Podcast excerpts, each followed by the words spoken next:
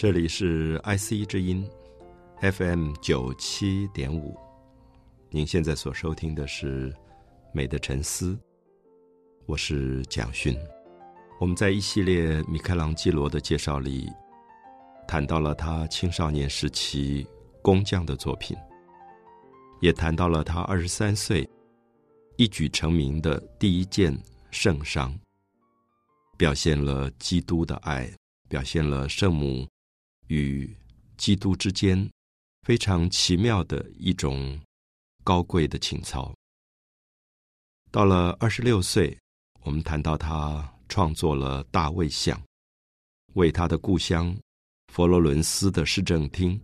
树立了一件永恒不朽的公共艺术。我们看到，二十三岁、二十六岁这么年轻就完成了自己一生杰作的一位伟大的艺术家，不断的去挑战自己生命的难度。所以，在他三十几岁的时候，他被教皇邀请。到了罗马，去从事一个他可能完全不熟的工作，就是创世纪的壁画。我们也特别强调，对于一个雕刻家，原来是用石头做材质，原来是处理立体的雕刻。可是当他攀爬在屋顶上，要画一件巨大的壁画的时候，他的材料，他的技法。都是全新的。可是米开朗基罗一向对自己所不会的事情充满了好奇，他希望挑战生命里更高的难度。相反的，如果他是一个雕刻家，他一直做雕刻，也许雕刻对他来讲已经驾轻就熟。那么米开朗基罗很特别的生命哲学是认为，一切驾轻就熟的事情，也许刚好是。生命开始原地踏步，不能进步的原因。所以，一般人在讨论到米开朗基罗的时候，总是无法理解他为什么不断的去改换他自己的兴趣，改换他自己工作的内容。可是，如果我们从他不断超越自我的这个部分来理解，那么刚好其实是他生命表现力最强的一部分。我们可以这样举例吧：如果一个运动员他保持了世界赛跑的记录，他跑的是最快的人，那么我相信这个运动员一定希望他接下来打破的记录就是他自己的记录。我们也可以用这个比喻来说：米开朗基罗在二十三岁做圣殇，二十六岁做大卫像，他其实已经创造了世界的记录。没有人在这么年轻做过这么伟大的作品，因此他要打败的敌人其实也刚好是他自己。因此，他从雕刻的领域跨越到绘画的领域，去画了这么大的一张墙壁上的壁画。那么，又再一次创造他自己生命领域里的高峰。所以，我们看到米开朗基罗大概最值得我们思考的，有的时候不只是他的作品。我相信是他这个人本身，是这个生命本身像一个作品，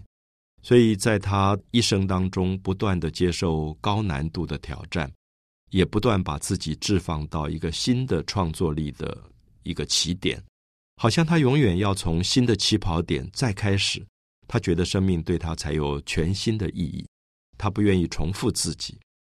他不愿意在已经得到的掌声里陶醉、单一在里面。相反的，他永远只是一个人孤独的出发。所以，我们接下来要谈到已经年岁接近到六十岁的米开朗基罗。这个时候，人生的经验当然比年轻的时候更丰富了。他看过了太多复杂的人性，他在教皇的身边，也一定看到了所有当时官僚系统当中权力的斗争。财富的掠夺，而同时，因为他介入到政治的核心，他也看到了当时的罗马梵蒂冈教皇跟所有欧洲新崛起的政治势力之间许许多多的争斗的关系。所以在他六十岁的时候，他来到了罗马。那么这个时候的罗马跟他三十岁时候来的非常不一样，因为在将近三十年间，这个教皇的首都梵蒂冈受到了很多外面侵略的力量的刺激，例如说当时的西班牙，因为他们逐渐崛起。我们知道教皇坐镇在梵蒂冈，他本来是欧洲的皇帝。有点像中国古代历史里面所谓周朝的天子，可是我们知道，当欧洲英国崛起、法国崛起、荷兰崛起、西班牙崛起，那么这些原来是隶属于教皇国底下的国家，现在都纷纷起来，他们的军事、他们的经济都强大过梵蒂冈，所以因此他们也不太把教皇看在眼里，教皇好像只拥有一个。过去的光荣的怀旧传统，那么在当下，如果要打仗，要比国力，他比不上法国，比不上英国，比不上西班牙。所以好几次我们看到，像英国的国王啊，或者是法国的国王，都对教皇非常不礼貌。那西班牙的国王就直接派了军队，就打到了罗马，甚至要囚禁这个教皇。教皇吓得不得了，就躲在一个天使堡、一个古堡当中。那么这些事件都使得。过去拥有巨大的辉煌历史跟记忆的罗马，逐渐萧条了下来。而同时，我们知道，大概在呃一五三零年代的时候，罗马也发生过黑死病。那么，这个在当年完全无法治疗的一个瘟疫，造成了整个城市的惨败。米开朗基罗在六十岁的时候看到的罗马，是这样一个残破的、萧条的。好像人堕落到一个很黑暗的深渊这样状态的一个罗马，而这个时候，他接受了教皇的邀请，要在他年轻的时候画过屋顶的创世纪神话的这个地方再画一个巨大的壁画。他决定要画出最后的审判。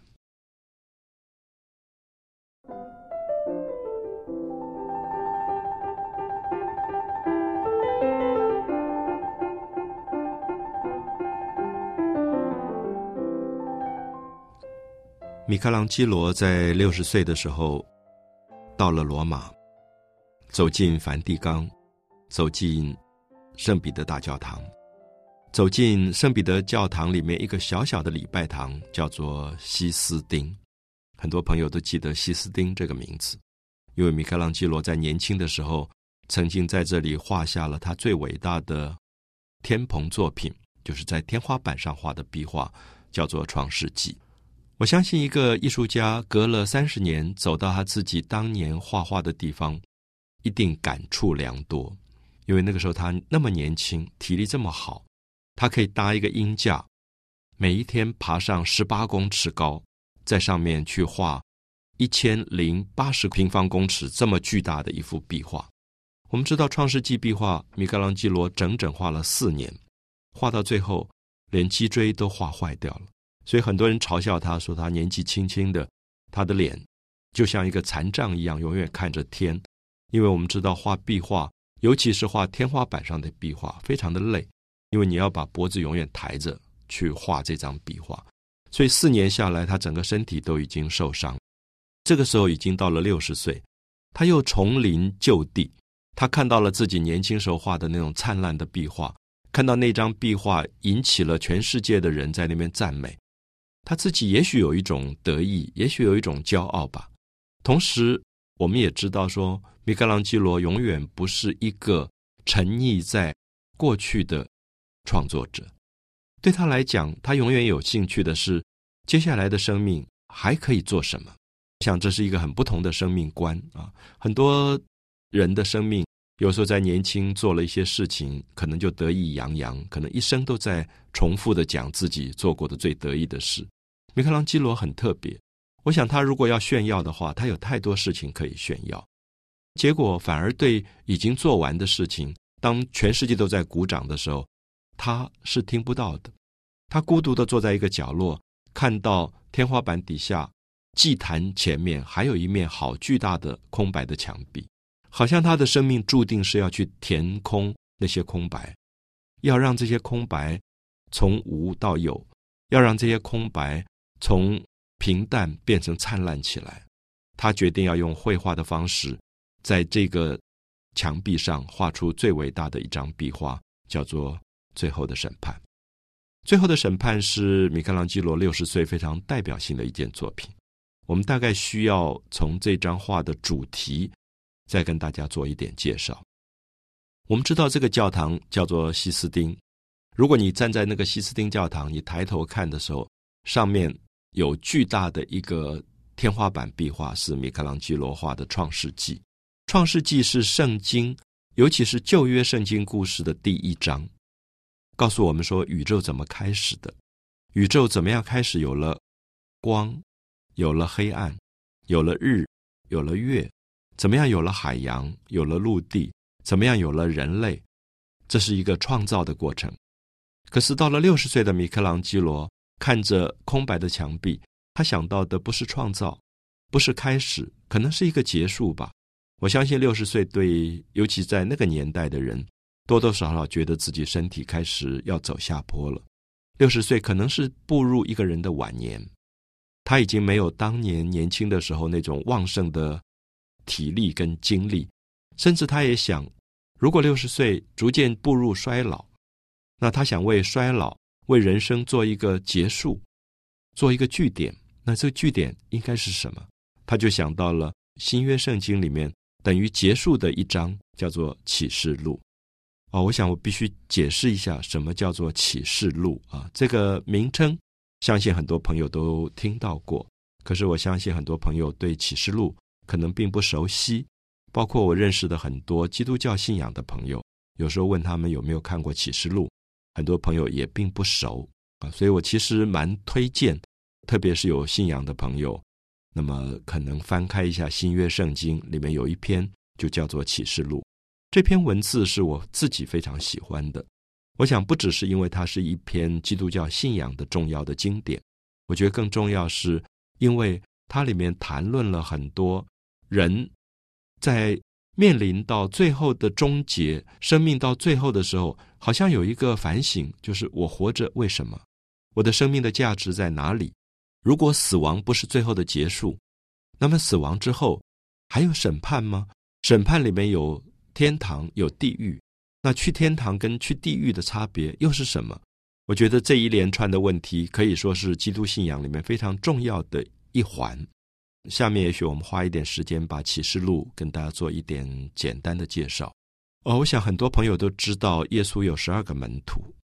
那每个门徒有不同的个性，其中有一个门徒是叫做约翰，啊，我们叫他叫做使徒约翰。如果我们把耶稣作为一个非常好的老师，他的一生总是在教学生做人的道理，他的一生总是告诉别人，呃，真正生命的意义在哪里。那么影响力极大，可他从来没有写过一本书，他都是用讲的，他就是在讲课，不断的跟弟子讲课。那么其中有几位弟子是用功的，等于是我们说今天抄笔记抄的最好的弟子。比如说大家读到马太写的笔记本就叫马太福音啊，或者约翰写他的笔记本就叫约翰福音。所以今天我们有所谓的四大福音书，那。对基督徒来讲，福音书是耶稣讲的道理。可是，我想我用世俗的角度来讲，其实也就是当初在场听过耶稣上课的学生最后做的笔记。我希望这样的比喻大家能够理解。那么，约翰福音写的很美啊，我觉得如果我们比较四大福音书啊，特别是基督教信仰的朋友，你会发现这四个福音书里面讲的内容有一点类似。啊，因为都是耶稣上课的内容，可是你会发现做笔记的学生，因为个性的不同，他们抄的笔记有一点点不一样。有些人比较理性，有些人比较诗意，有些人比较重视可能耶稣的奇迹，有些人可能重视耶稣对人的爱，他的倾向性是不一样的。我自己特别喜欢约翰福音，我觉得约翰福音读起来里面有很多很温和的部分，你可以感觉到。耶稣的这个门徒叫做约翰的，他的内心世界特别的善良，特别的温柔，特别有一种诗人的气质，所以文字的阅读上也特别的美。那刚好就是这一位弟子最后写了启示录。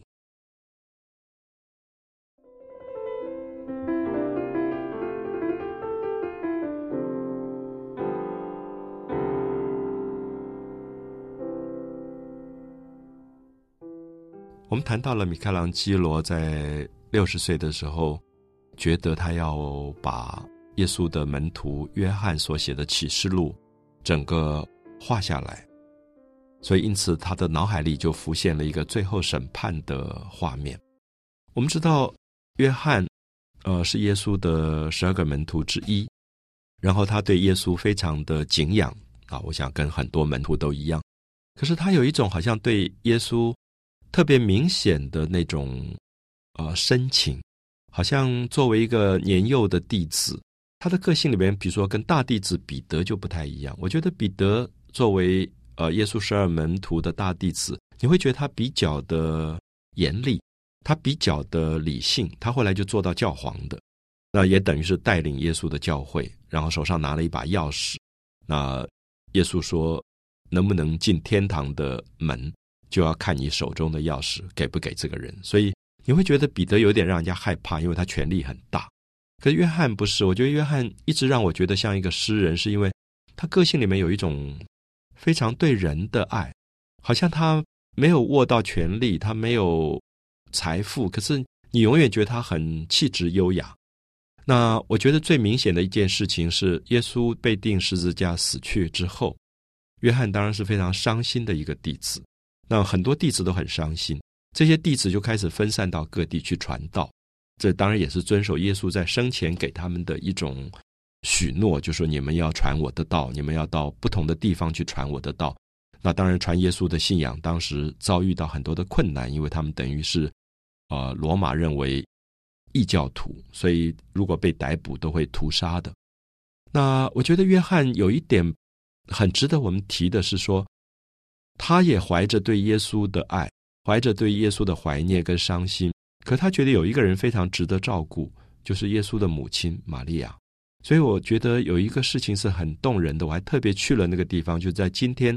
土耳其境内，靠近地中海沿岸有一个地方叫 Ephesus。Ephesus 在圣经里面翻译成以佛所，好像。尤其是读圣经的基督教的朋友，大概可以查一下“所以”的“以”啊，“佛”是佛教的“佛”，去掉人字边，“所”是“所以”的“所”，以佛所，这是很古老的一个圣经的翻译。那么这个地方我去过两三次啊，它是一个很重要的西方的古典的城市，在希腊的时候就存在了。那后来因为它是这个地中海沿岸通往东方的一个重要的商港。所以它的位置一直非常重要，这个地方就很繁华。约翰就带着玛利亚一路从耶路撒冷走走走，最后就走到了以佛所，然后就在这个地方定居。那我们并没有看到他在这个地方传教的记录，他只是奉养玛利亚。好像在他的老师去世以后，他觉得他老师的母亲，也就是他的母亲，他应该好好照顾他，他就照顾他。那么最后玛利亚死在以佛所，所以我们知道今天。我自己到以佛所去的时候，看到所有基督教世界的信徒全部到这里朝圣，因为这里是圣母玛利亚死亡的地方，她的墓也在这里。所以我们看到约翰就安葬了玛利亚，所以今天很多人都到那边去悼念这件事情。特别提到这件事情，是我觉得约翰的身上有一种对人的很温暖的关心。他不只是耶稣的门徒，就说去传耶稣的道。同时，他觉得一个，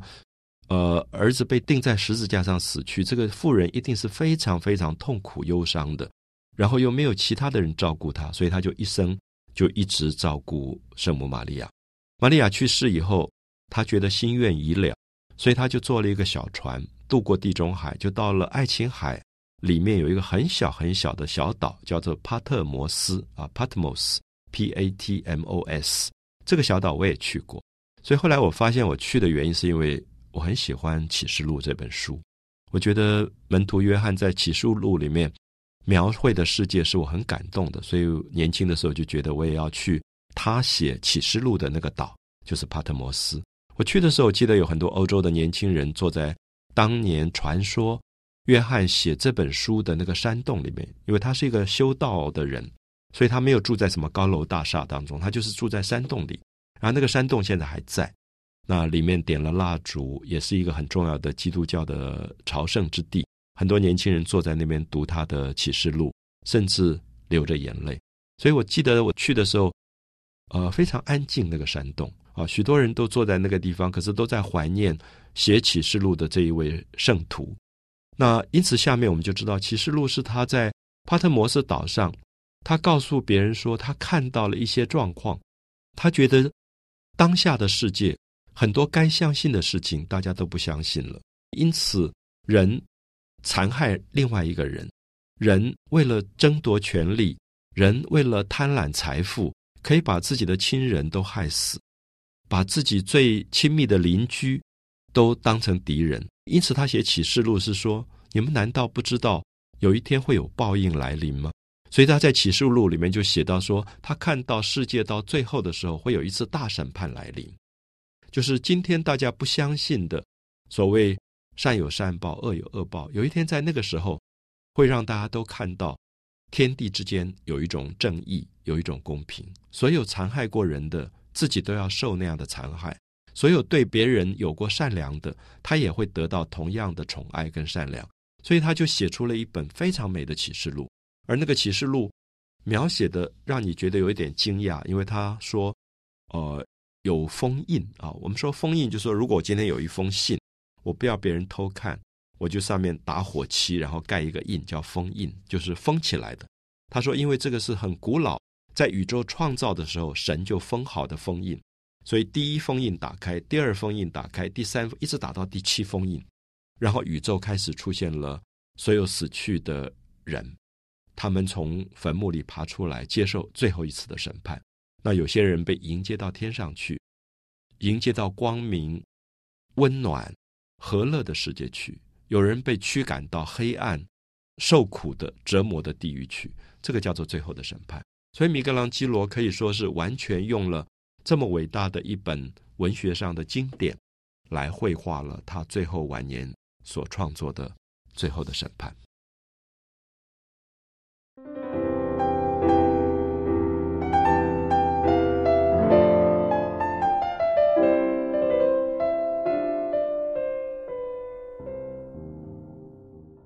我们看到六十岁、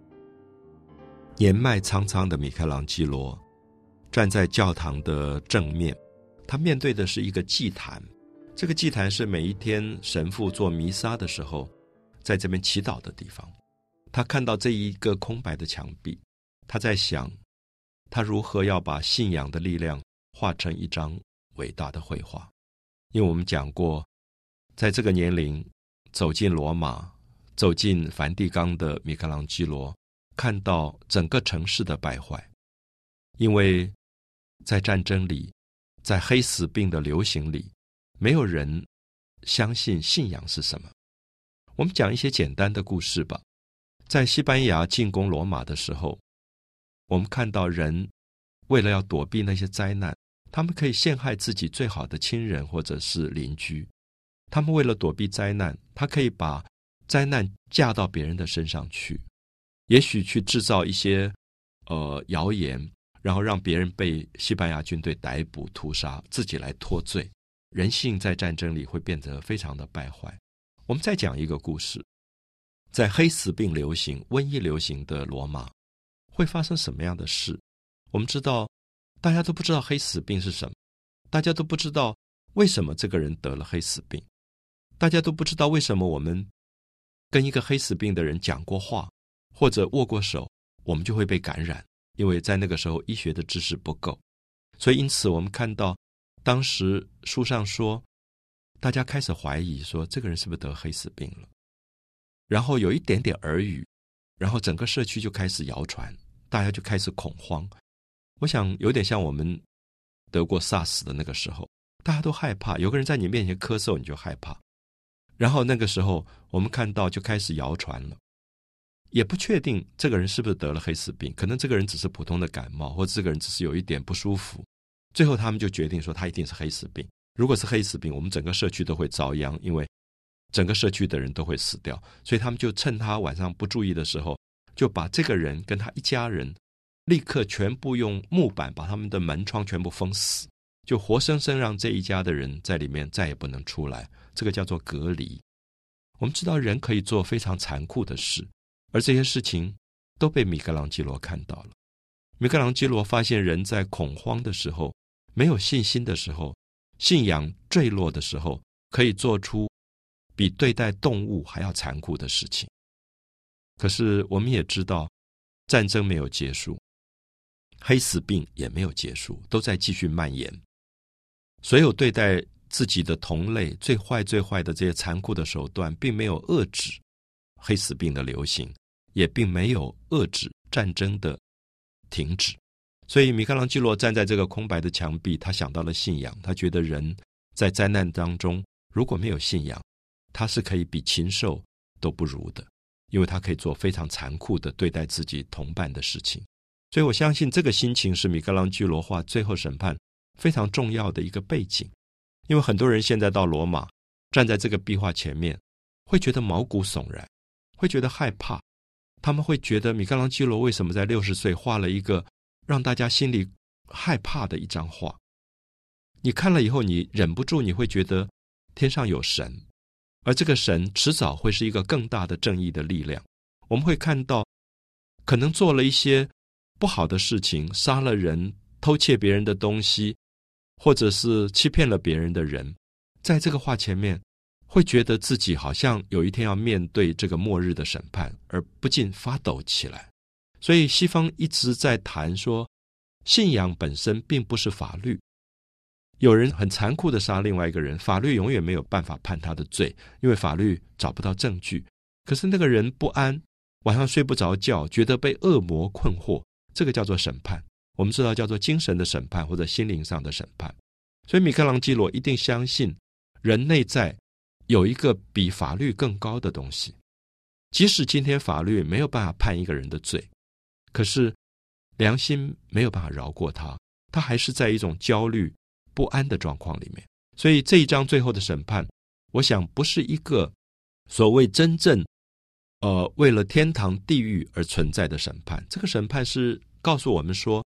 我们自己心里面每一天都有一个神在审判我们自己。我们做多一点对人善良的事、对人帮助的事，我们心会比较的安定，会比较开朗。我们多做一点对别人不好的事情、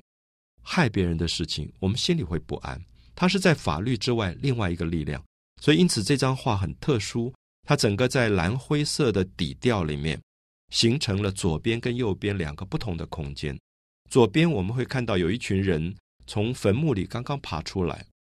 身上裹了很多破破烂烂的布，那有的已经变成骷髅了。可是慢慢他会往天上升，因为天上有一道光明的光在迎接他们上去。因为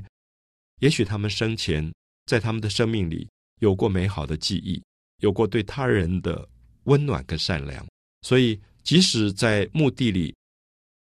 存在了这么久，最后有一天他可以复活。他可以重新到一个光明的世界去。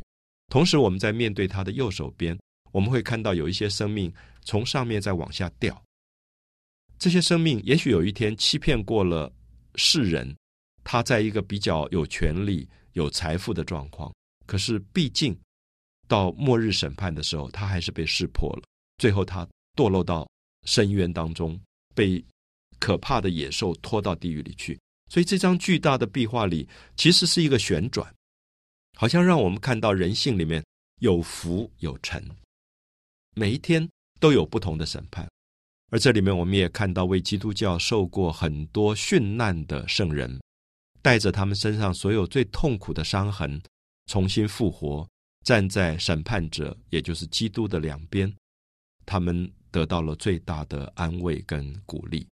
他们生前是被乱箭射死的，现在他们手上拿着那一把剑，告诉世人说：“我为我的信仰受苦，所以今天我得到了报偿。”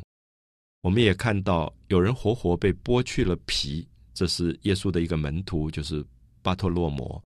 他的酷刑，因为他在传耶稣的信仰，所以最后就被抓起来，然后活活的剥他的皮，因此他就拿着他手上的。一张皮，告诉大家说：“我为我的信仰在受苦，可是这个受苦，我甘之如饴。虽然也许是最残酷的酷刑。如果我们仔细看这张皮，巴托洛摩拿在手上的皮，你会吓一大跳。我们都知道，米开朗基罗竟然把他自己的自画像画在这一张皮上面，这是全世界最有名的一个画家的签名。画家常常在他的画里留下他的名字，结果米开朗竟然把他的自画像画在一张皮上面。我想这里面当然有一个米开朗基罗自己非常深的隐喻啊，在我写的米开朗基罗的书里，特别把这一部分放大给大家看，你也很清楚的看到米开朗基罗的脸在那个皮里面。我相信米开朗基罗也认为，为了艺术，为了美，他可以活活的被别人剥皮，可他会坚持下去，再大的残酷的酷刑都不会打败他。所以，他是在天堂跟地狱之间浮在空中的一张皮，而上面是他的自画像。我想用这样方法去创作伟大的《最后审判》的米开朗基罗，可以说是到他晚年再一次创造了他艺术的高峰。美的沉思，我是蒋勋。